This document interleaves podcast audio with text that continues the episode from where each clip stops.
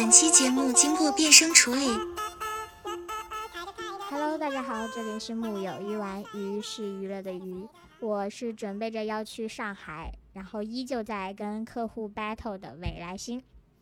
我是终于可以不用去上海，所以可能未来几期播客将要和你们短暂 say goodbye， 但仍然没忘记在语音中和老板吵架的主编郭郭。然后，嗯，因为我们上一期节目就是播完了之后，就是有跟大家提问说有没有希望听我们聊一些什么东西，然后就看见有一个朋友说想要听我们聊一聊是怎么进入这个行业的。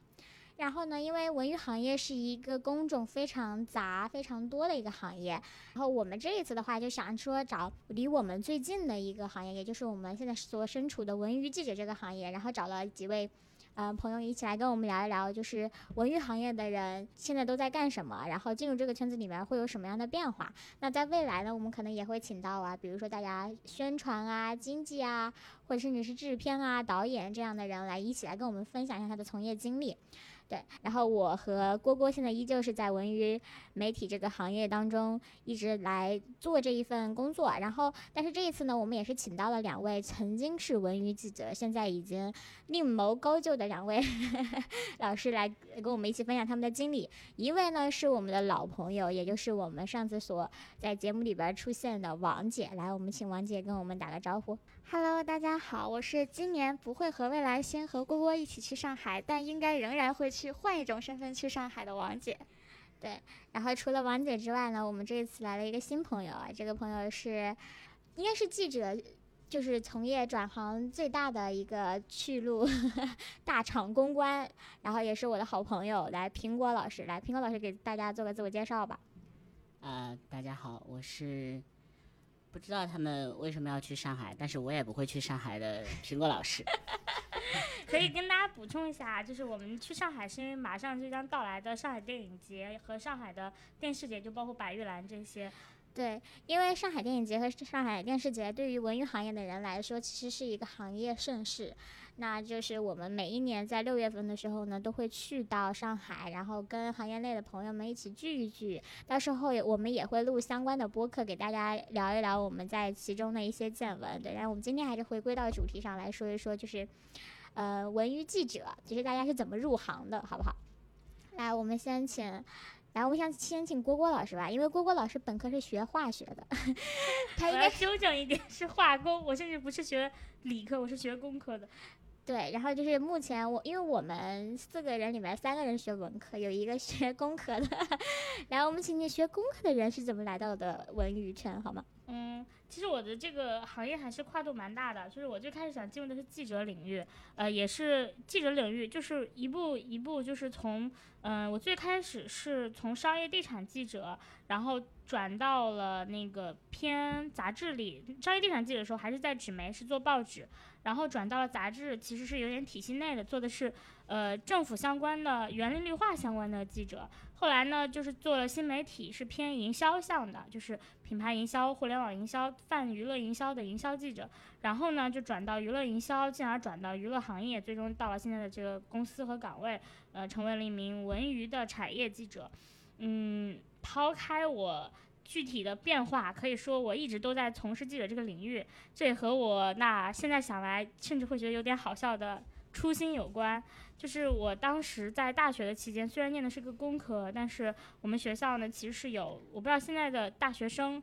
呃有没有校园对对校媒有没有认知啊？其实就是校园媒体。那个时候北京的首就是。各个大学会有一个联盟叫首都高校传媒联盟，就是当时呢我们的校媒就是这个联盟的成员，然后我们的学姐呢也非常喜欢跟我们讲，就是记者是多么神圣的一个职业。好巧不巧呢，我小的时候也非常喜欢看一些偏社会调查类的稿件和内容，所以我曾经的理想是做一名社会调查记者，呃，就是那种靠一支利笔可以改变社会，就是一扫什么污浊的那种人。好的，我的两位朋友已经开始笑话我了，但我他当年就是幼稚的我真的是这么想的，因为我小的时候很喜欢看冰点，他对我影响很大。嗯，我应该算是三位当中高考成绩最差，最后没想到竟然会靠写字儿吃饭的一个人，我的天哪！因为我是音乐学院毕业的，我在以前的播客里面也说过。然后但是我后来就是因为的的确确在高中的时候选填专业的时候就有很认真的思考过这个问题，就是我始终觉得就是嗯想唱歌想在舞台上是一个一件非常需要有欲望的事情，但是我本身可能好像我的欲望并不在这个上，可能就不是那么一个就吃那碗饭的人。嗯，对，我我就是可能就没有那么强欲欲望的人，因为我觉得艺术传达是一个强欲望驱使的一个一个行业，就是因为艺术传达，我在这里就是可以讲讲我自己一个小理念，就是我一直都觉得，嗯，这个人就是每一个艺术家，他是一个表达者，然后他的脑子里面凝现的那个光，他可能最开始有一千分，然后在他的脑子里面，他感受到的时候，他已经有一百分了，然后等到他写出来的时候，这个东西可能就只有十分，然后到了大众的眼里可能就只有一分了，就他的一直的那个感受感受和他的那个嗯内容是一直在被削弱的，所以说一定要是非常非常非常有天赋的人，他才能够让观众感受到的是一百分。所以我在最开始拿到了声乐系的通知书之后，以及拿到艺术管理的通知书之后，就选了艺术管理。嗯、我一直以为我会成为一个什么经纪人啊，或者策展人啊，或者就是，嗯、呃，就是比如说音乐剧的一些就是策划、策划啊、编导啊之类的工作。嗯然后，但是那个时候就是，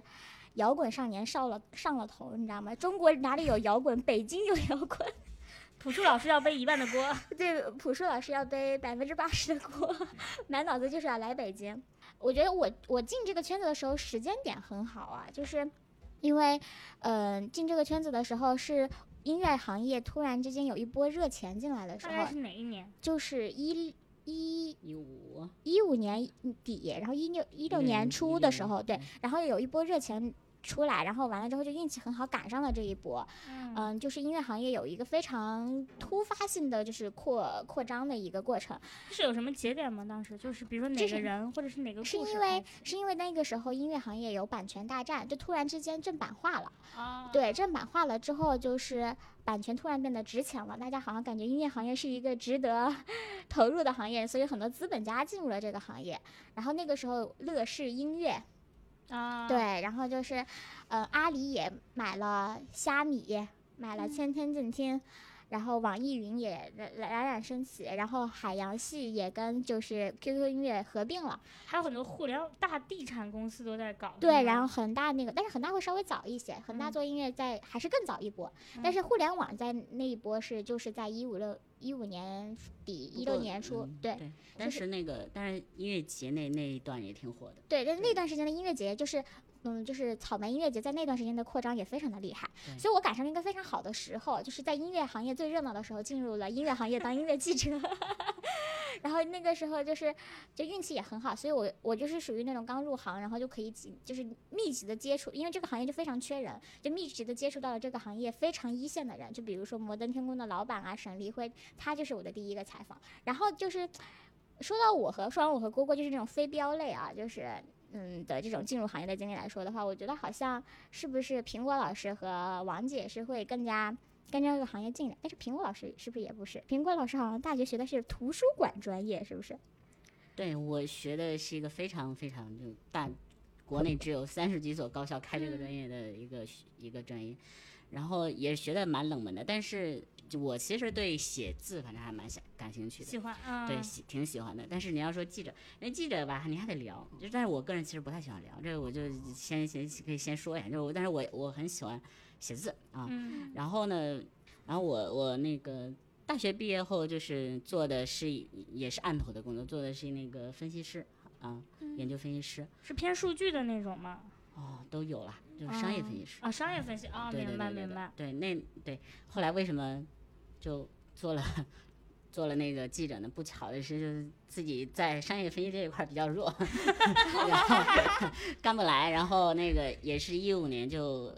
一五年就是公众号整体是起来了嘛，对，所有的公众号都在那一年就开始有有爆发的趋势，然后也是公司在那个时候去做了这样的一个公众号啊，然后我就也是转岗就做到这个呃进入到这个文娱圈的记者，那也是。我觉得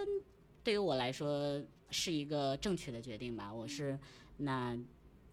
整体我在做了两到三年的记者啊，然后我觉得我挺享受那个过程的，从来没有那么享受过那个过程。对，然后我们听听王姐吧，王姐可是记者的摇篮。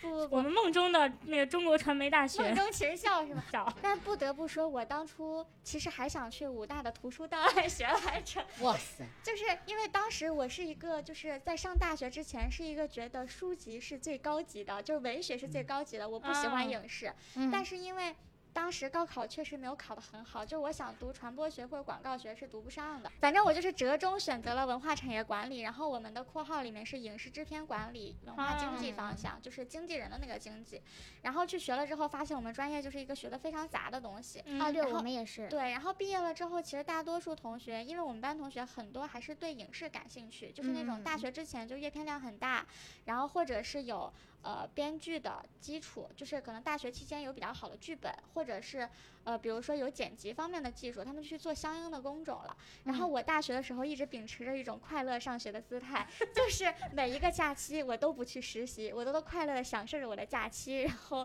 结果到了毕业的时候就在想说，那我找什么工作呢？然后就去找工作的过程当中发现影视公司的工资真的都非常非常的低，就是对于尤其是刚毕业的新人来说，大家对这个低可能没有概念、嗯、王姐你可以说一下，就大概那个时候的大概是一个什么样的薪资水准？就是我是一八年毕业的、嗯、然后一八年的时候找工作，没有一对在北京没有一份工作是税前能够超过六千的。哦，那真的是非常基础的。那跟我们音乐行业也差不多嘛。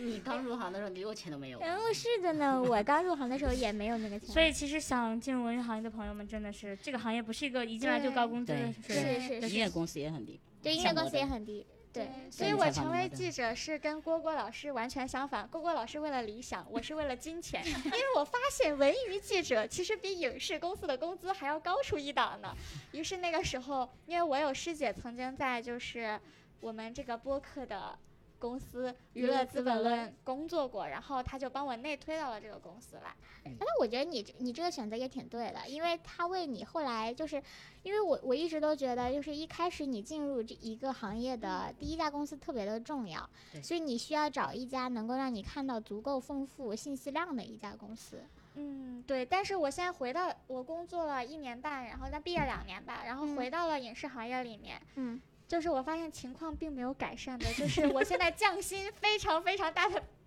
比例，然后回到影视行业，嗯、所以我只是比同学们可能呃稍微多赚了前一年半的一点点钱罢了。因为那个王姐现在也已经从记者行业回到了那个她的影影视行业去了。我我觉得我们其实大家进入到这个行业的理由其实还挺不一样的，是是是，大家的专业行业挺不同的。对，嗯，那我我我我们也可以聊一聊，就是在记者这个领域，大家印象比较深刻的一些事件，比如说，就是因为我知道有很多不是这个专业，比如说不是很多人之前就会理解，好像只有新闻，嗯、或者是有人说是不是就是一定要是偏文科一点的，比如文学呀、法律呀这样的专业才能够进入记者这个领域。但是通过我们刚刚讲的这个，可能你们发现好像好像还选择还挺多的。那到底我们面试的时候是一个怎么样的过程，或者我们转岗，我们进行到记者这个领域调整的时候，我们经历一个怎么样的阶段？我觉得反正我是可以跟大家聊一聊的。就是我当时印象还挺深刻的，就是其实我进行这个选择的时候，我身边的父母，就是包括我的同学、我的老师，都觉得我在异想天开。就是我甚至有老师跟我说，那你可以继续念研究生，然后你去中国化工报做一名做一名记者，这样的话跟你的专业又挂钩，又符合你的要求。嗯嗯、我当时就跟我的导师说，我如果我但凡还想去学搞化工相关的东西，我为什么不继续我不继续在这个领域，我要去做记者呢？我就是不想做这块的东西了。嗯，所以说我的确在投简历的过程中是遇到很多的困难的。我记得那个时候我研究生其实已经考完了，嗯、就是我已经错过了，我又坚持不想找我本专业相关的工作，所以你就要只能在社招的阶段去做。因为像校招他们根本不会来我们学校，因为我们学校是个非常标准的工科大学，它就没有新闻这个专业，嗯、然后不会来我们学校做走校招。我就是一波又一波的投简历，就好就好在我就是整个的媒体行业是有永远都在招人的，就是媒体行业很缺人，嗯、对。对，一年四季都在招人。我记得那个时候是我大四那年的下半学期，就刚过完年，就从过年期间，我大概以每天三十封简历的速度在投。我那时候关注了一个自媒体，就专门发布有哪些媒体在招人，就是广泛的投简历、改简历、投简历，就是然后去看回应。其实回应很少，就寥寥，就是大概我投出去六十分，可能有一分回应，那个回应有可能那个回应的那个公司只是我投着，就是我觉得不太合适，他可能告诉我说，哦，北京我们的岗位没了，你考不考虑广州或者上海？但是我大学其实在北京念的，我可能暂时不考虑去别的城市。但是就是你一定要坚信你自己是可以的，就是这个时候其实很纠结的一段时间。嗯、我当时甚至就是一直投到了我开学，我甚至就是。坚持不动嘛，我还要去找我本专业相关的工作，因为我不能不能失业呀、啊。嗯，所以我一边去面我本专业相关的工作，一边继续的在投简历，就是投了大概得有快大半个月的时候，终于一个北京的报纸，就是虽然是嗯，现在大家来看纸媒觉得很没前途，但当时在我看来，纸媒是正儿八经的媒体嘛，嗯、就是是能拿到那种实打实记者证的那种媒体，而且是个比较大的报纸，就是发来了一个。可以面试的一个函，然后我我也是后来就是其实也是个实习的函，因为我当时还在上大学，嗯、然后我以实习生的身份在那边做了大概四到五个月之后，然后最终毕业留了下来，也算正式的进入了媒体这个行业。嗯、然后我就抱着这种破釜沉舟的心进了这个行业，所幸就是也没有辜负我的这个决心吧，我也一直留到了现在，就毕业五年到现在也已经算是比较比较比较比较。至少算是在这个行业入了门吧，就是能够在媒体这个领域有一个，就是有有一个比较稳定的一个结果。所以说我的这个面试经历可能可以给到一些还在犹豫或者还在纠结的，嗯，就是的这个毕业生或者想转行的人，可能就是给你们一点信心，就是努力可能还是会有结果。尤其是在当前自媒体时代，有很多新型的媒体，他们可能更对你的专业跟学历没有那么看重，你们的机会是要多于当时的我的，我觉得。如果对比着郭郭的努力，那我好像就是懵里懵懂就进了这个行业，就是因为我我们我我也一开始在说，因为我在武汉念的大学，它其实离正儿八经的文娱行业这个产业是非常远的。然后我来北京也是稀里糊涂的，然后我当时就是在火车上接到的那个电话，然后我就去面试，然后他就问了我一些问题，他就把我录了，然后我就去干记者了。我在我在就是进入这个行业的时候，花了一周的时间来接受我可能要靠文字吃饭这件事情。我上手写的第一篇稿子是一篇关于演唱会的稿子，就是演唱会跟对于当地的就是旅游带动的一篇稿子。然后那篇稿子，嗯、呃，我记得当时我的编辑给我发在了次条，嗯，然后我的朋友们呢，就是一一堆非常损的朋友们，就是这篇稿子就是。发出来了之后，我的朋友们就自主转发，然后我的编辑就从后台看到说，这篇稿子怎么那么多湖南和湖北的人转发，然后就问我说你是不是发给我你的亲朋好友是吧？其实我就是分享到了朋友圈，然后我的朋友们就是也不敢相信我这人靠文字吃饭了，大家就自主转发说，然后就问说，天哪，你是不是让你的所有的亲戚都来转发你这篇稿子？然后我当时就非常的尴尬，然后我就问了一下我的好朋友们，他说，那老铁第一次干这么不着调的事，就是这么这么这么神奇的事，那大家都得来支持，然后就引发了那一次我的编辑对我的嘲笑，你知道吗？然后我当时就，但是我觉得我那篇稿子写的还行，我就在想说，我的编辑为什么要嘲笑我？然后我就回去就一直在想这个问题，然后我觉得我可能是是不是不太行？完了之后，但是第二天还是第三天，我们当时的老板就举着手机就进来，他说，哎，这篇稿子是谁写的？我说是我写的。他说，哎，这篇稿子我好几个朋友都转发给我了，说是业内的人说转发给我，说这篇稿子写的不错。然后我一瞬间就觉得自己哎行了，我的我的我的我的那一瞬间就是是真的会有那种不安感，因为你的的确确不是学这个出身的，而且你离文字真的是太远了，所以你就你对好坏是你在那一瞬间你对自己的好坏是没有评判的，而且你你看不出来你自己写的东西的是好坏，你永远觉得自己写的东西像坨屎，这是我那个时候最大的煎熬和感受。来，我说完我自己之后，哎、呃，你们两个就是苹果老师和王姐就没有自己想分享的时刻吗？哦，就是进入这个行业了是吧？嗯，对，就是你进入这个行业的时候。嗯，就是我在虽然我一开始并没有想找娱乐记者这样的工作，嗯、但是当我投简历的时候，我发现我竟然惊人的契合，嗯、就是一方面我的专业是影视方面的，嗯、然后另外一方面我自己也是就一直很喜欢写东西，以至于我在呃面试娱乐资本论的时候，竟然可以先拿出来一篇我写关于假想恋爱节目的文章，就是纯粹是我自己很喜欢追这个节目，然后又是学这个，所以就会去分析嘛。然后去面试的时候，呃，这里有分享一个很有趣的插曲，就是一开始我的面试地点是定在了公司，然后等到我面试的当天，我快要出门的时候，人力忽然把我拉到一个和老板在一起的群里，然后对我说：“你今天的面试地点改到某某酒店。”好可怕！那一刻，我作为一个个初出茅庐的大学毕业生，我真的心里非常的惶恐，因为我们老板的头发一看就是个男的啊、哦，对对对对，然后就想说为什么忽然要约我去酒店见面呢？然后并且但我又想了想说我还是很需要这份工作机会的，并且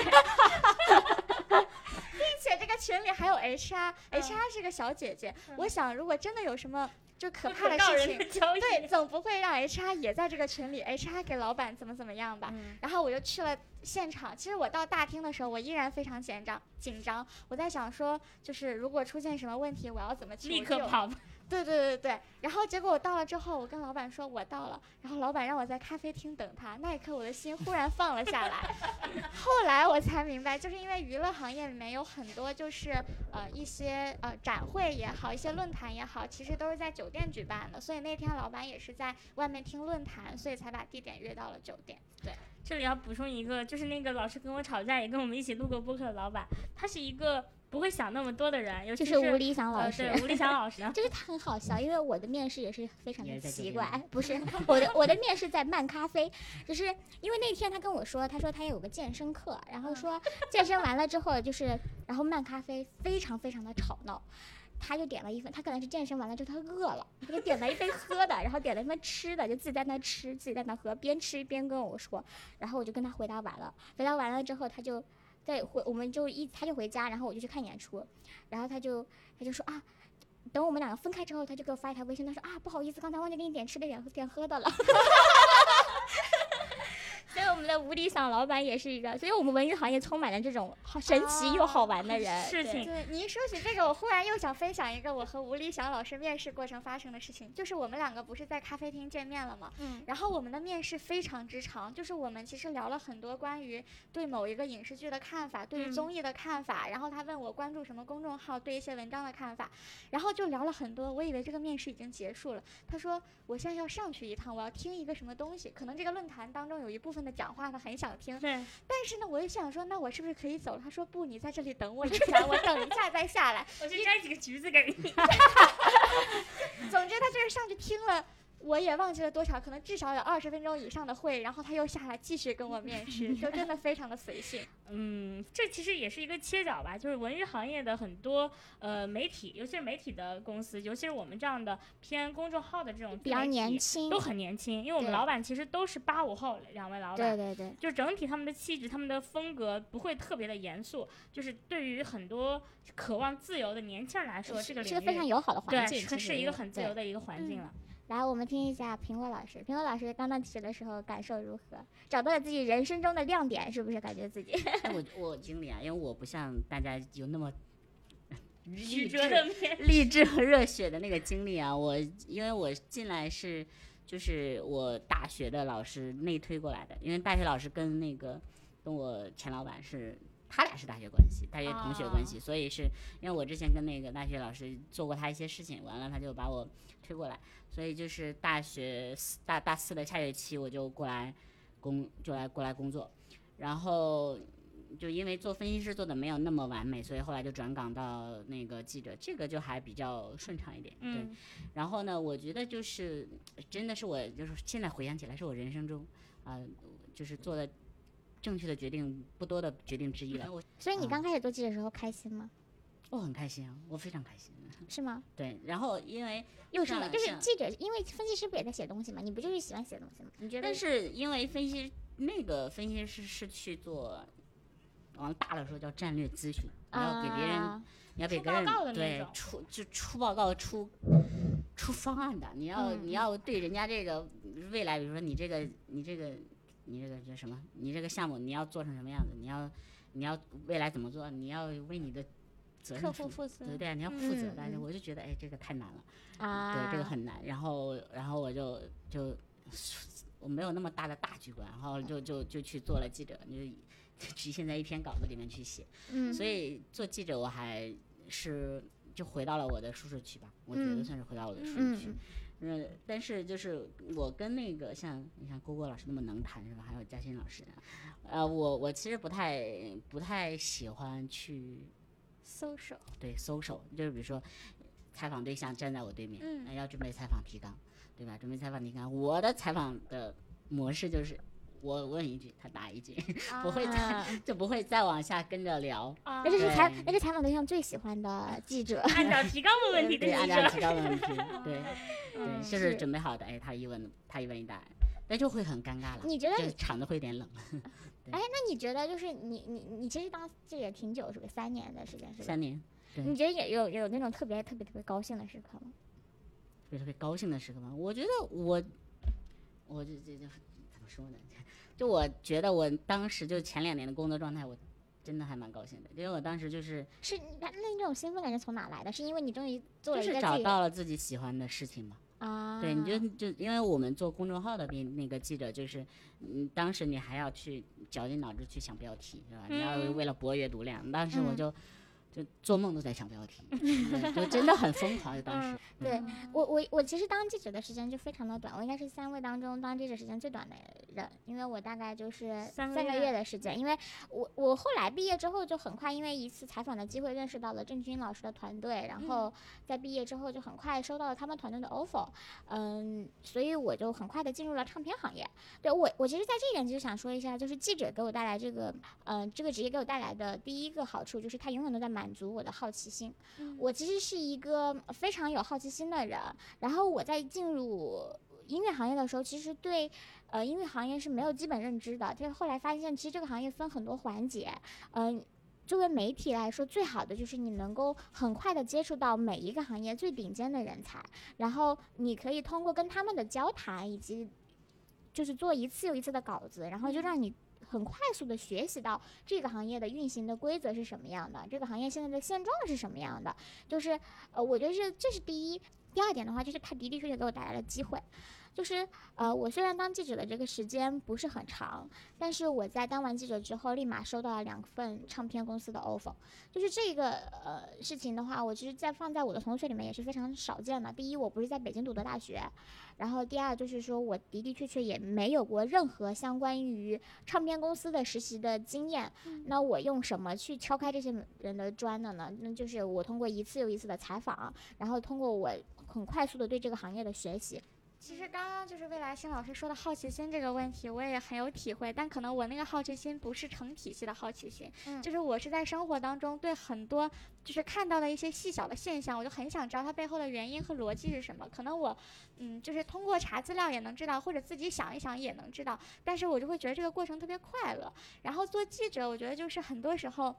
你有私心在里面，你想弄明白一个事情，于是你就能够以媒体记者的方式，然后去对找到这些最核心的信源，然后听他们本人去说为什么要这样做。我觉得这个过程是、嗯、就是很快乐的，而且它有很多视角是你一开始你靠自己完全想象不到的。对对对，但是我后来放弃了做记者，也是逐渐的发现，就是我自己的好奇心不一定和读者的好奇心，就是我们的受众我们行业的这个好奇心是匹配的。嗯、然后另外一个呃，就是我觉得在这个当记者的过程当中很开心的事情，就是能够收到很多方面的不断的正反馈。我印象很深刻，就是我进入娱乐资本论之后做的第一个稿子，就是这就是灌篮优酷的那个篮球节目的。嗯，然后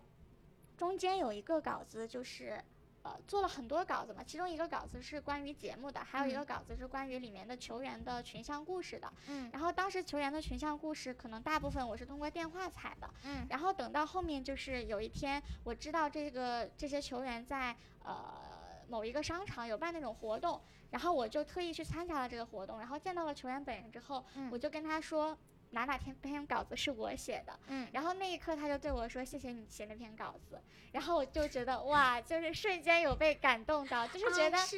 对你写的别人的故事，然后被他本人看到了，并且他喜欢你写的他的故事，然后就会很感动。嗯、啊，是的，我就因为我可以大概跟大家说一下我跟朴树我的追星故事。我我写过一篇，就是我我自己就是呃，我写过一篇有关于朴树老师的文章。然后那篇文章呢，就是上过 Q Q 的首页，也上过网易云的首页，所以也也很。然后我，呃，我我写那篇稿子的时候，是我在从唱片公司离开了一段时间，然后我那个时候一直在想，我还要不要留在北京，我还要不要做文娱行业。然后那个时候以一个自由撰稿人的身份，会接一些平时的一些写和写稿子的一些活儿。然后除了这个之外呢，有偶尔自己也会写写乐评。然后朴树那一篇就是自己当时写的乐评。也不算是乐评吧，严格意义上来说，其实就是讲了一下，嗯、呃，这个人的音乐对我的影响啊，以及我觉得我从他音乐当中听到的一些东西。完了之后，我写的那篇稿子呢，就是第一，他很快得到了很多平台的认可，然后平台的认可之后，就是，呃，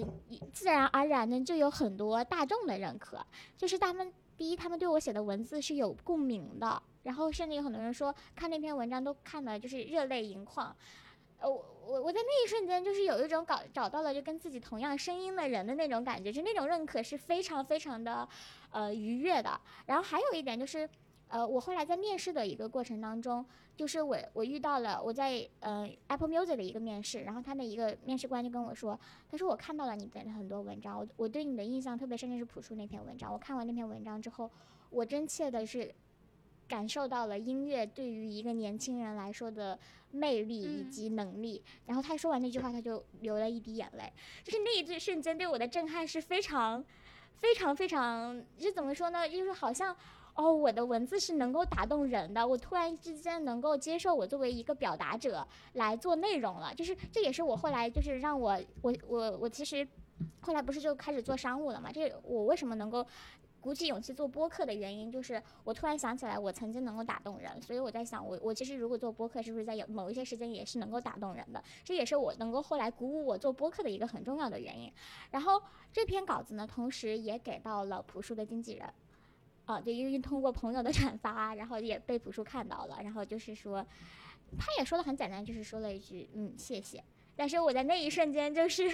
得到了，对，就是嗯一个非常小的一个追星的故事，这是当记者的好处，就是你有机会接触到那个可能在你以前就是在你渴望而不可及的那个人，星星的那种。对，就是你，我后来我也曾经在那个粉圈那一天以及也说过，我后来就是真的见到了朴树老师，我真的就跟他面对面的聊过天，就是这也是当记者赋予我的。如果我不当记者的话，我觉得我应该这辈子也很难遇到他。对，我觉得这就是这个给我带来非常有冲击力的一件事情。对。嗯嗯，那我说一下，我先从小的地方说一下我的特别就是快乐和满足的点吧。就是我第一次在第一份工作在纸媒的时候，我第一次看到了我的名字就是被印到了签字上。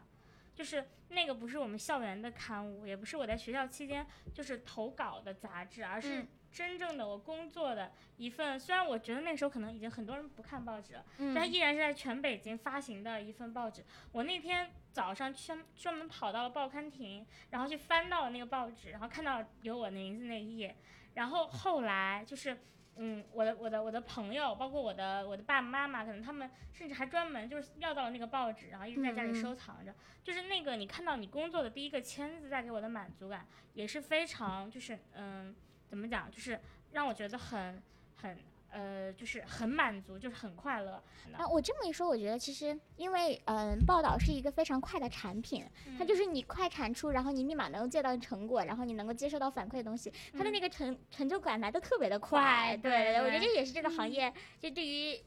年轻人来说建立自信非常好的一个一个时刻。对。然后说到建立自信，还有一点就是我也想说的，就是我跟朋友聊天的过程中，我们曾经聊过一个概念，就是我们坚信每一个人都是有自己的天赋所在的。嗯，就是你没有发现你自己的爱好和擅长，可能只是因为你还没有找到，而不是你没有去尝试。对。然后再说一个更广义的，就是其实刚刚那个未来星跟王姐呃包括苹果说的，就是这种做做做做内容的这种新鲜感啊、探索性啊，还有就是直观的认可之外，我觉得还有一点就是嗯，由记者，尤其是娱乐行业的记者，是一个高度的年轻化和开放性的一个岗位。就是我身边，因为我是做化工专业出身，我身边的很多的朋友，他们可能进入的都是国企呀、是研究所呀，甚至是一些这种职位，他们是很难跟生活中的同事做朋友的。嗯、但是我在媒体这个领域，尤其是我在娱乐媒体这个领域，至少是我们公司，我能有一个很深切的感觉，就是我的很多同事，不管他们现在是在职的还是离职的，他都会是我未来现在很多年的好朋友。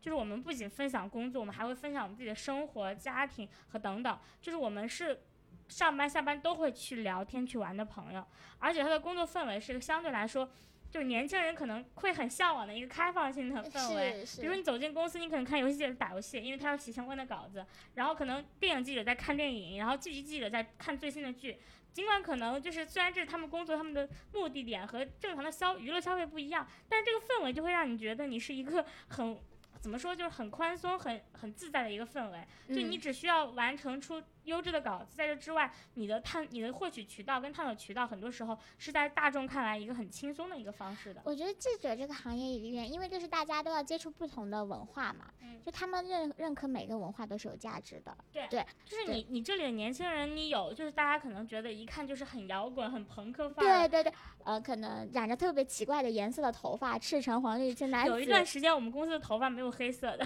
对，然后就是就我有一次就是跟着我老板去进到就是呃，见万达的一个人，我染着一个非常绿的那个头发，那个绿就是真的是非常的绿，就是跟树叶那种绿一样，你知道吗？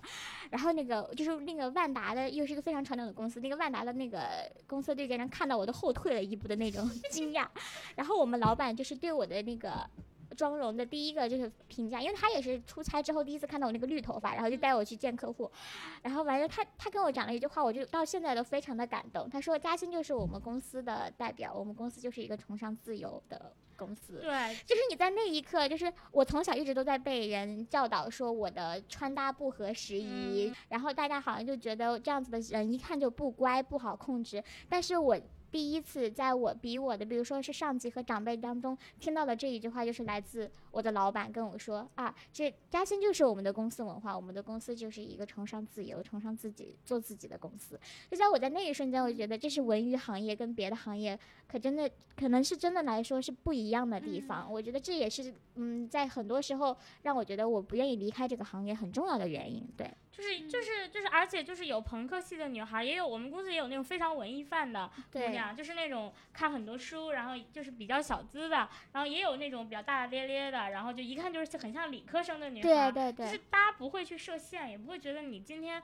化不化妆，你穿什么样的衣服是很奇怪或者是很不可理喻的一件事情，大家都觉得就是很有界限感，因为我们都知道，嗯、就是因为你在你进入这个领域，大家会都清楚的知道。多样的文化跟喜好都是可以被包容的，对对对，所以说在这个领域其实就是开放性很高，就是这种极度年轻化的工作氛围我觉得也是媒体行业是尤其是文娱媒体行业带给我反正影响挺大的吧，就我我还是很、嗯、很喜欢这样的工作环境，对我来说很很自由度很高，然后这是更更大的一个点。第二个更大的点就是在我看来就是它能够让我见识到很多样的我很佩服或者是我很羡慕但是我自己又成为不了的人，可能我接触到他们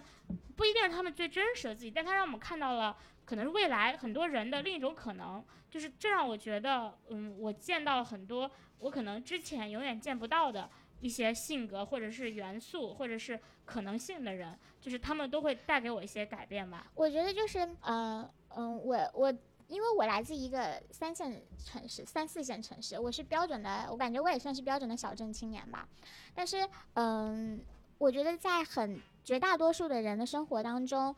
你的价值观和你的成功的定义是非常统一的，就是你要在多少岁有什么样的工作有多少的收入，然后你要什么时候要结婚要生孩子。对，但是我觉得进入文娱圈之后就是特别是记者啊，你接触到那么多人之后你就发现哦，这个世界真的是你想活成什么样都可以，这个是这个我觉得这也是很文艺行业非常不一样的一点，就是你真的是想活成啥样都可以。就我们生活中也会见到很多哪怕不是世俗意义上的成功但是依旧过得很好的人，我觉得也是这个行业非常有魅力的一点。对，然后因为我和郭郭两人还坚持在文娱行业吧，然后我们来说一说就是文娱行业对媒体行业对，来我们听听就是媒体行业这么好但依旧选择离开的王姐和苹果老师对，是为什么会选择离开？是有一些比较崩溃的那种瞬间吗？穷啊好棒的答案呢这啊，因为觉得资本论还好还好一点啊，对比比着你当年那个公司肯定是好很多的，对对对对因为娱乐资本已经算是行业内就是头部的，对对对对，然后他的待遇还算是 OK 的一家公司了。对，我我我我我在那家就有点小了，然后就就缺就没钱喽，然后主要是这个原因吧，对，主要是原因，然后也是现在这家公司也是大厂嘛，就换换。换一种过法咯。你是会有觉得做到后面有倦怠期吗？没有，就是因为球肯定会有啊，还、啊、会有吗？对啊，我现在也有啊。所以王姐是为什么呢？我觉得我离开是那种真的身体本能上的要离开，就是我写稿写到后期的时候就有真的很疲惫了，就是当我发现其实很多时候我是在做重复性的事情，嗯，就是可能呃一个呃比如说我做影视类的记者，那可能一个影视它的环节就是那么多，嗯，然后很多时候可能我们是在就不同的项目在在但是在做同样维度的一些东西，嗯，然后并且很多稿子可能不是我们自己能够决定的，是商务合作的，然后那个时间表也不是由自己来决定的，嗯，然后到后面就会觉得说我对我写的东西已经失去兴趣的时候，就是我很自私，当我已经对我写的这个东西不感兴趣，就是我不想知道它，因为我本来就知道的时候，我就对写作这个过程失去了兴趣，因为原本对我来说，嗯，采访和写这个稿子的过程是个学习的过程，但现在对我来说一直在学习旧的知识，嗯，然后我就开始越来越疲惫，然后我的写稿的时间表也非常的奇葩，就是我白天我写不出来稿子，嗯，我就一直在摸鱼，然后我就在晚上八九点钟的时候睡觉，然后睡到凌晨两点钟爬起来写稿子，哦，然后写到五六点钟，对对 对, 对。但是这样写也真的非常的耗费身体了。对，然后最后一个导火索就是二零一九年的时候，当时是超新星运动会，然后我要过去上海采访，嗯，然后就是连续三天要在那个后台的采访间里面，然后就是一群人闷在一起，然后源源不断的小爱豆们进来，然后一天都是在这个环境当中。但是同时我们的老板给我布置了一个什么任务呢？就当时有一个北电毕业的学生卖电子烟的事情就很火，嗯，对，然后他就希望我来聊一个关于影视行业的人转行的故事，这也很像我们今天的主题，嗯，对。然后当时是要求有至少可能五六个采访对象，然后这个任务放在我身上的时候，就是我既要在这三天时间里面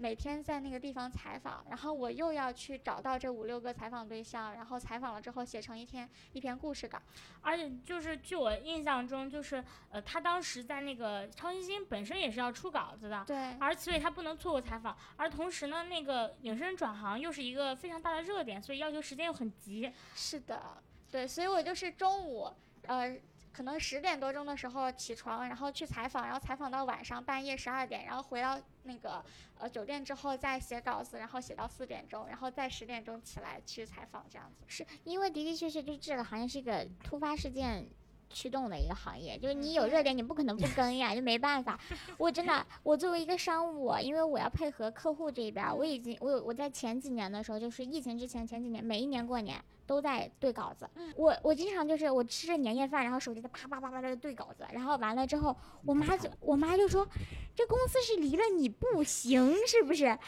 你就吃个年夜饭的时间都没有了吗？但是你没有办法，因为你媒体这个行业就是你要跟着热点走的，就是它时间有的时候它就是生命，它就是金钱。对，而且文娱媒体有一个特别，就是我觉得大家应该也都知道特别反人类的点，就是 越, 越放假你越多忙。就是那个王姐应该就是去跟过春晚，她应该就是对年三十春晚一边看她一边还要记点，然后第二天或者第三天初一初二就是大家都在拜年的时候她要出稿子。是的，就是我一九年的春节是春节放假期间，我在家里面写了两篇头条，就是你而且一篇头条两天，等于说放假的七天里有四天的时间就贡献给写稿。对，就是我想起我们之前电影组的主编，他家里在一个农村，然后他过年的时候为了去看春节档的电影，他要骑自行车骑到城里面去电影院里面把春节档的电影都看了，就是这很好笑。就是在假期的时候真的是就有一种心理跟身体上的双重折磨。身体是因为你要快，因为所有的同行都在跟这件事情，你永远是要抢，哪怕是我们这样行业里也算是很头部的媒体，我们也是要抢第一时间的，就所以他要求你经常需要熬夜来完成工作。嗯，第二个就是你身你身精神上，我身边的所有亲朋好友，我的爸爸妈妈，我已经好久没见过他们了，我们在一起吃个饭过个年拜个走个亲戚我都不行，因为我在家写稿，我带电脑得随时跟着我，就出门得背个大包，就是旅游什么的你很难，就连我们休年假旅大游的时候有很难全身心的就投入到一个事情，大几天的我们不问工作，因为随时可能都有新的点出现。是的，我还印象很深刻，就是我们公司团战的时候，隔壁就是大家在就是夜夜笙歌，就是喝酒，然后非常大的团战的声音，然后隔壁就是我的同事，因为要采访一个综艺导演，他为了不被隔壁的就是同事们的声音吵到，他躲进了厕所里面，凌晨两点钟采访。因为综艺导演可能那个时候他刚刚 刚, 刚刚就是收手完那个， 对, 对他有空。就我我我讲一下我为什么放弃当记者，有第一个原因因为掉头发。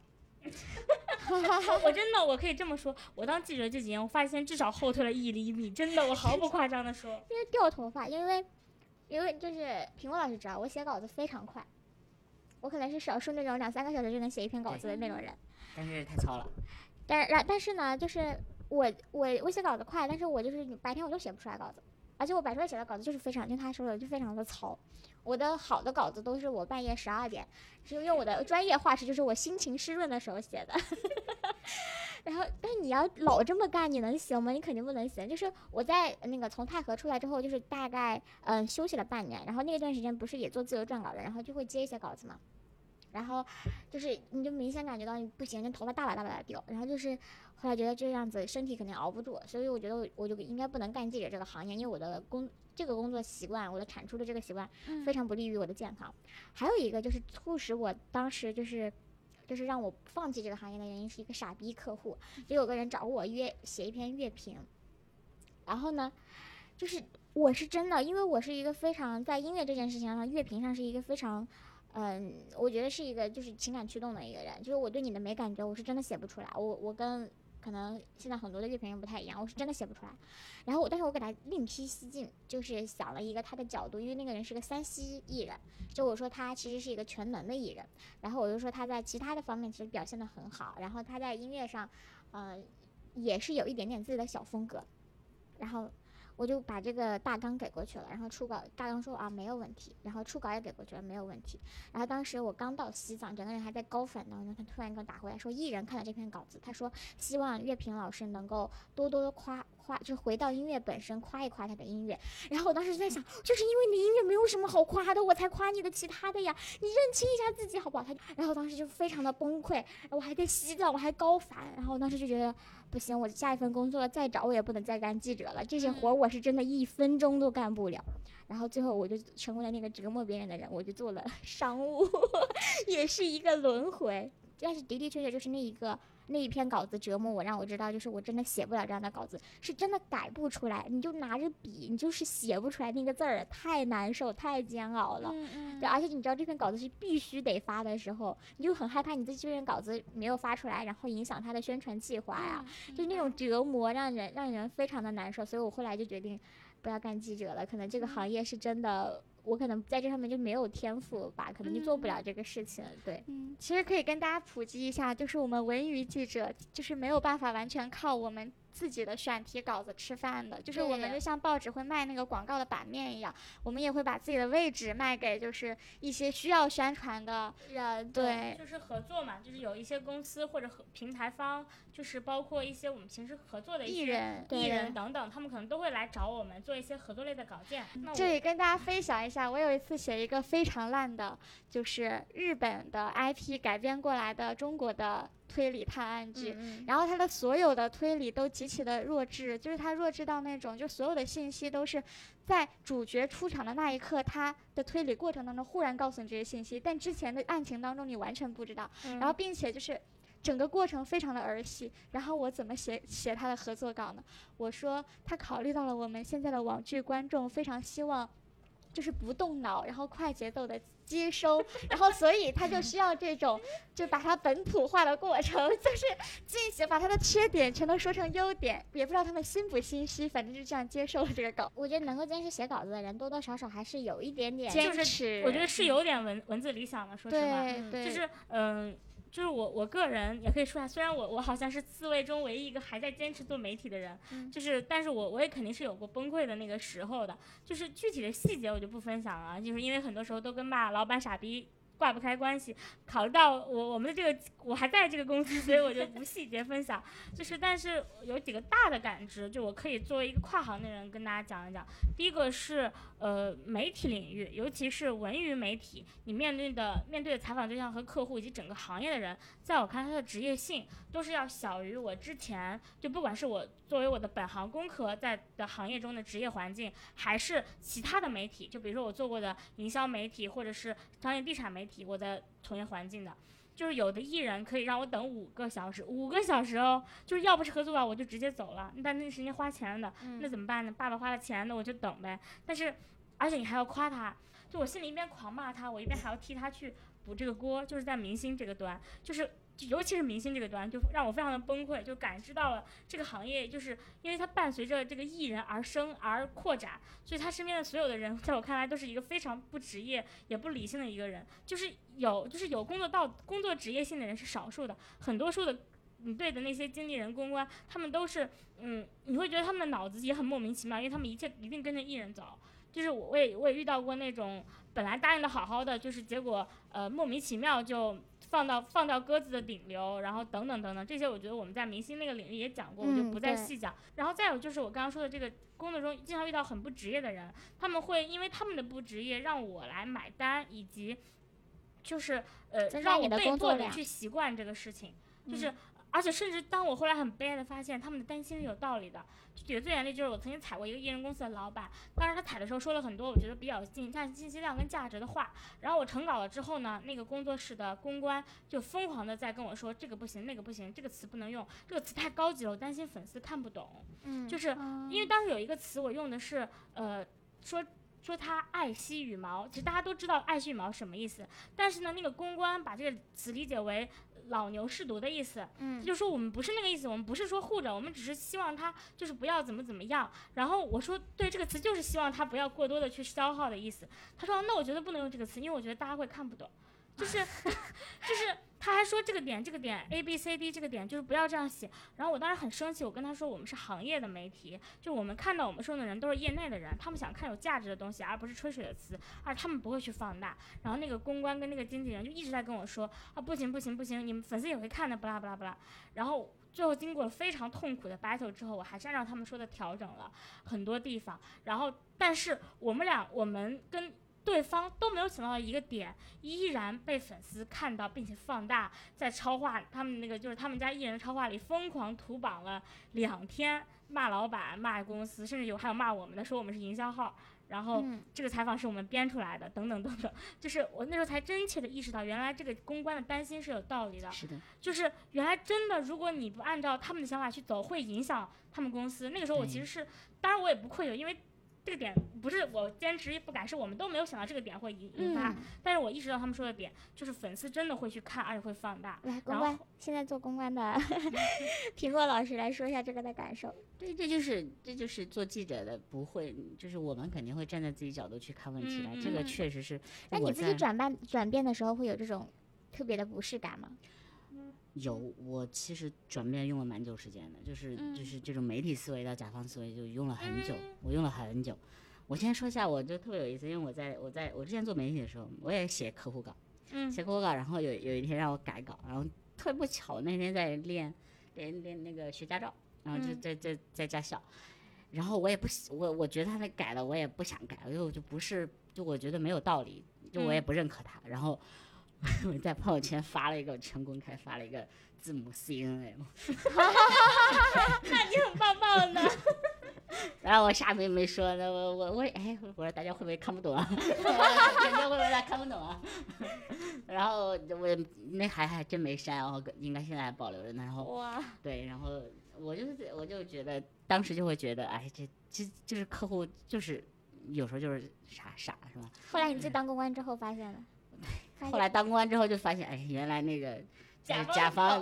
甲方考虑肯定是有他自己的，让你改肯定是有他的顾顾虑了，对，肯定是有他顾虑的。然后你现在就会觉得，我如果让别人改稿子，现在对面的媒体老师都在骂我傻逼。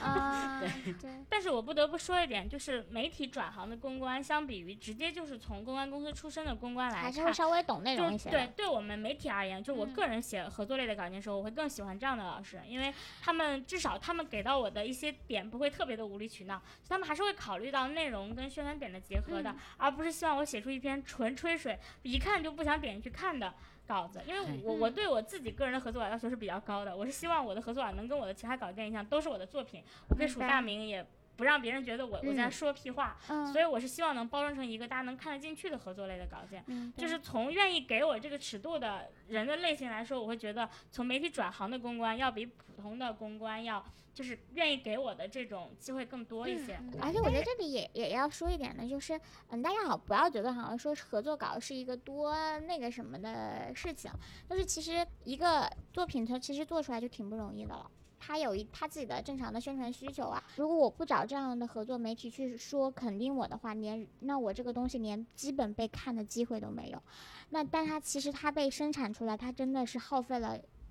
非常大的精力的。而且从技术角度来说，其实做合作类的稿件在我看来它也是积累资源的一个过程，而且你了解这个公司的一个很好的过程，就是不管是对你个人而言，你自己未来的职业规划，就是我们现在我们很多离职的前同事或者在这个领域里的记者转行，很多资源就是像未来新说的一样，其实都是自己做媒体的时候积累到的。是的，对，是的。然后对你自己的职业规划，还是对你哪怕你继续想做，你像我来对我来说想让我继续做媒体，我的很多很深刻就愿意匿名给我爆料很多行业内内幕，就真正有助于我做那种真正影响行业或者给大家揭露真相，就是读者们想看到的稿子。那我的采访对象都是也不是从天上蹦出来的，有很多也是我们之前有过合作，然后可能有过沟通、嗯、他们变成朋友，然后愿意来给我们爆料的这个关系。嗯嗯，所以说嗯，其实一体两面嘛，就一方面呢我会为这些事情而感到疯狂抓狂纠结，但另一方面呢我又不得不承认这个领域它就是这么的一个运作逻辑。是，其实我觉得是很强烈的一个感知，就是你在媒体行业你会感觉不确定，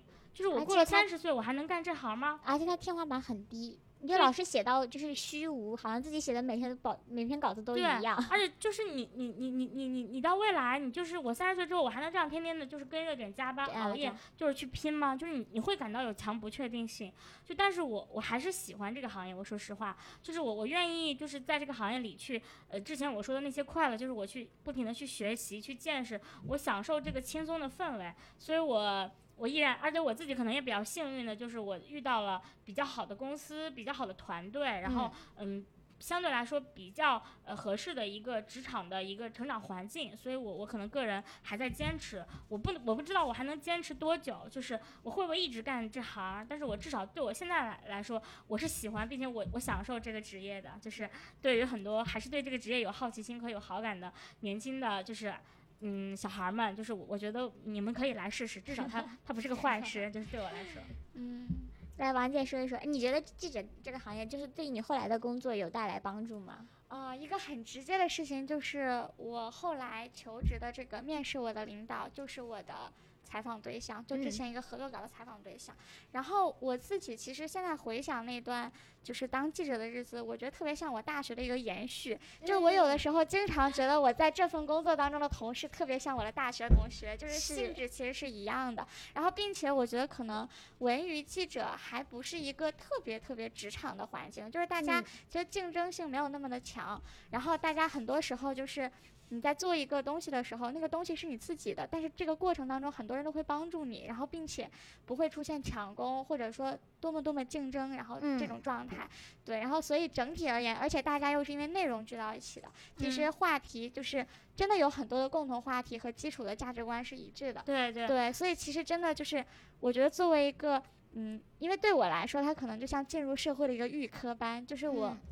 当了记者之后，然后又去到了真正险恶的职场里面去，对，然后所以就还是很怀念这段时光，但是觉得我好像也不能一直贪恋这个舒适圈了。嗯、完了，那我跟未来新老师就是我们两个想希望永远在大学，永远不毕业。就是我经常跟未来新说，我说你不觉得我们现在太幼稚了吗？我们就像大学一样，我们的老板他对我们不像是什么老板对员工，像是我们的导师或者我们的老师，还就是会关心你的、你的、你的生活，包括你的然后然后并点逼你交流。教你对，就并且逼你该怎么怎么样了，你不应该怎么怎么样。然后你的同学、你的同事像你的同学一样，有的时候可能你忙的时候，你平时白天上班的时候，你经常会在采访，在各个出差奔波，但是你有的时候你回到了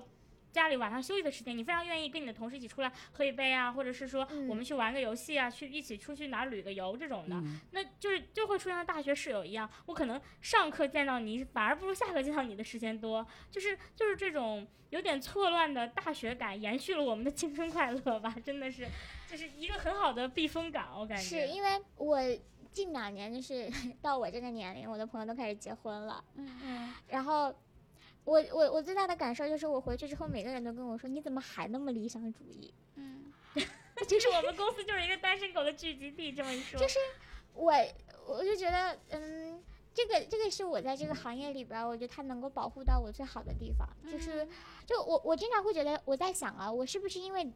觉得这整个文娱行业是一个离嗯、呃、大家的理想主义更加近的一个行业，因为大家会把自己的理想主义放在自己的作品里当中，放在自己的音乐，放在的电影，放在电视剧当中的一个行业，你离这些理想主义非常的近，所以导致这个整个圈子人都很理想主义。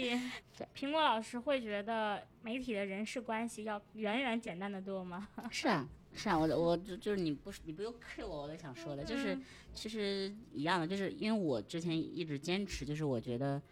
工作之后无朋友，我坚持这样一个观点、嗯、但是我工作之后还是还是交了几个朋友，但是也是在我第一份工作。我是我是你的朋友吗？咱俩咱俩咱俩不认识现在把这句剪掉就是就也是在我做记者期间认识的、嗯、对。然后虽然我跟就是因为我们都会去参加发布会嘛，然后大家就像刚才那个王姐说的、嗯、其实我们包括业内的可能啊，你可能是竞争对手啊，都是、嗯、都是还是竞业的一块，就是文娱圈的媒体，但其实你记者跟记者碰面就没有这种 对, 对不会有那种成家卖萌的， 对, 对, 对你都都会很开心， 对, 对大家确实就是相同的价值观，相同的什么爱好啊，都会都挺开心的。因为有时候我我我这点体会比较深刻，就是你经常出差的时候，他会把你你就跟你的直接竞品安排在一起，他们觉得你是同类型的媒体、嗯、对, 对, 对, 对，然后住在一个房间里，但每次你跟他聊天，你都会觉得哎还挺好玩的，就是你们都加上微信，很快就可能是他是你新的朋友啊，或者怎样。是是是，我觉得反而跟不同的媒体会哎我其实隔阂比较大。哎，我其实比较好奇，就是因为苹果老师进入大厂了嘛，我就特别好奇，就嗯，你觉得就是媒体对人的成长性来说是有限的吗？我刚才想反问这个问题，因为我刚才听到你们在说天花板，嗯、我我其实想想问那个郭郭郭郭老师，嗯，嗯那那我就想问，就假如某一天你要离开了，嗯、你觉得会是为什么？我说实话，如果有一天我要离开了，可能就真的是我当时的生活状态不允许我再做这样的理想主义了。理想主义了，嗯，就是可能我是外在的，不是内在的，不是内在的。就我就是你的主观可能还是想做，但是外在不允许。就是我对我可能真的是个这样的人，对，就是因为我我我从我最开始跨行就就克服了那么多困难到这个行业，到我现在一步一步的从我最开始的纸媒、商业、地产到现在的文娱，我跨了很多个圈，然后我也换了很多个。呃，工作的环境，但是我一直都在媒体、嗯，就是我坚信这份工作是适合我的，也是我有天赋的，嗯、所以如果将来我离开它，那绝不是说我心理上找到了一份更适合我的，嗯、而是说我的就是现实可能不允许我继续，嗯、就是郭郭老师要买个两千万的房子，可能对，可能我如果想买个两千万的媒体媒体赚不到，那我就可能考虑去做更赚钱的工作，嗯、但是。呃，如果条件允许，我真的希望我能一直保有媒体的这份好奇心，嗯、就是这份跟朋友们相处的这种这种简单的感觉，嗯、以及就是, 是呃，我永远能见识到更强大也更让我学习的各各各形各色的人吧。就是我我这个是真的很我很快，就是我们吴立强老板说我很认可他一句话，就是他说我天生就适合做一个媒体，嗯、就是呃我我我认可他这句话，所以如果有一天可能我走，我觉得他不是因为这个行业有天花板。因为我我觉得我跟未来星现在在做的事情，其实就是在打破天花板。是，因为你你可能对一个领域，你文字你你觉得你已经有很多天花板，但你这时候我们可能换成音频，我们来聊很多我们之前文字媒体我们不敢做的事情。对，未来我们也会做视频。对，可能未来我们还会做视频，可能会有更新的尝试，嗯、甚至我们我们两个还有没有可能新的可能？我觉得作为。做出二百零八个创业计划的、呃、我俩来说，一切都有可能。是就是呃，所以我感觉天花板这个事情，它它可能是需要，就你从大的空间来看，可能它没有大厂能给人感觉就是那么高的薪水，或者是说那么多的职位，它没有那么明显的那个上升阶梯。对对对，我我们我跟郭郭老师在。嗯，一年前两年前就会觉得我们两个真的得走了，一直太舒服了。对，然后就老是觉得我们已经在舒适区了，我们为什么还要这样混着？我们俩无数次的互相说服，但我们一直始终坚持。我前两天跟老板聊职业规划，老板说你要说 title 吧，你在上面就是我了，我也不能把创始人这名字给你啊。就这是很现实的一个问题。反正我就突然在今年认识到这个事情，就是。嗯，可能这一个瓶颈你在任何时候都会遇到，你去了大厂你也会遇到，嗯、嗯、呃，我可能现在就是停在了所谓的中层这样子，但是它可能你的成长不是一个职称带给你的，是你要做的事情呢带给你的、嗯、所以我在今年我们和我和郭郭一起尝试做了很多的事情，然后包括他在培养新的副主编，然后也带也重新跑新的领域也好，那我在开始准备播客准备视频也好，这就是我觉得因为我在媒体这个行业一直给我带来的新鲜感，保持我的学习能力，让我有能力在做这个事情。嗯，那我很难想象到，就是因为我做这个播客之后，有很多大厂的朋友来问我说他们也想做播客，但是无从下手，不知道从哪开始。但是我觉得它真的很简单，就可能上手之前我跟未来新老师想无数种困难，特别难。但是我们真正买了设备开始录之后，我们发现无非也就是每一期每一期就这样做下来，对，一直做下来，对，就万事开头难嘛。是是是，就是但是我们觉得，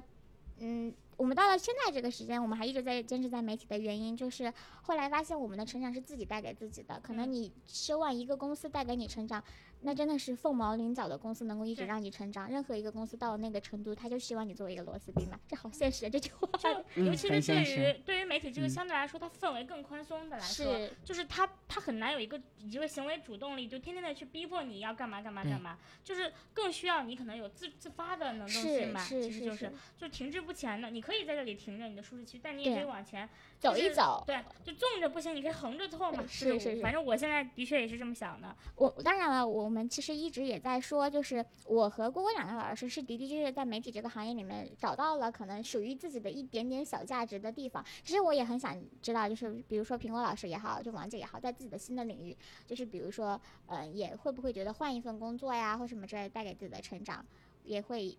就是比如说你的的确确就是嗯觉得记者这个行业天花板比较低，我换到一个也找到一份新天地的感觉呢。对，嗯，就是我觉得我之前当记者的时候有一个很明显的感受，就是当我在和制片人、导演、编剧群人在聊一些问题的时候，我会提出一些哪怕我是学这个的，我会提出一些可能对他们来说看起来外行的问题，嗯，然后他们回答了我的问题之后，我以为我懂了，但他可能认为我还没有懂，因为很多东西是你要亲身投入到这个生产当中你才知道。就好像你不种地的话，你提出的那些问题永远都只是植物学的，嗯，但是并不是关于农耕真正的技巧的。对，然后所以我一直都觉得我当记者的时候总觉得自己是个局外人，就是对于呃很多作品也好，对于这个呃影视这个行业也好，都是局外人。一个很就是印象很深刻的瞬间，就是有一次我去《演员的品格》那个节目，然后我要在决赛之后采访他们的几位学员，就是几个年轻演员，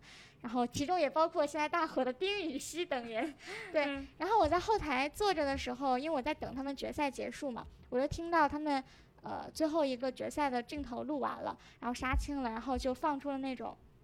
礼炮里面散出的那种金花，嗯，然后呃，他们欢呼的声音，然后抱在一起，然后哭，然后寒暄流泪的声音。就那一刻，其实我觉得我作为一个记者而言，我觉得我是很寂寞的，就是我也很希望能够参与到一个就是呃，从头到尾一个很多人付出了努力的项目当中去，然后去理解他们结束了这一刻的感情。就单单是一个旁观者，就是你想做那个放烟花的人，而不是那个看烟花的人。嗯，对，就是我觉得记者可能像一个研究者，嗯，对，对，而不是一个生产者。是的。所以那苹果老师呢？你觉得呢？你现在的职场生活让你快乐吗？你应该挺快乐的吧？我觉得，呃，我我这个吧，我觉得我的成长也不能叫。我觉得是比较自然的吧，就是你从媒体到甲方。但你真的有过一段很长时间的痛苦，你还记得吗？我记得，嗯，就是我刚去那年，就是因为我就是我刚才所说的，我对那个从媒体思维到甲方思维转变的非常慢，嗯，对，非常慢。然后就在前半年，大概半年到多半年的时间，其实都非常的不顺畅。我中间还提过一一次辞职。那但是就挽留下来了嘛，那挽留下来那就就这样，还是慢慢的在走，就比较慢热，所以到第二年会好一点。然后我觉得像我其实进入已经有将近四四年多时间了，其实可能更加顺畅其实是从第二年开始，就大概三年的时间。嗯，对。然后我觉得成长就是比较自然吧，就是你从比较从媒体到甲方，而且我做的其实是一直是我在啊，对，其实是跟跟我在媒体时候做的差不多，只是角色变了而已。就是就是因为苹果老师跟我平时有私交，苹果老师的转变就是从第一年、第二年的，唉，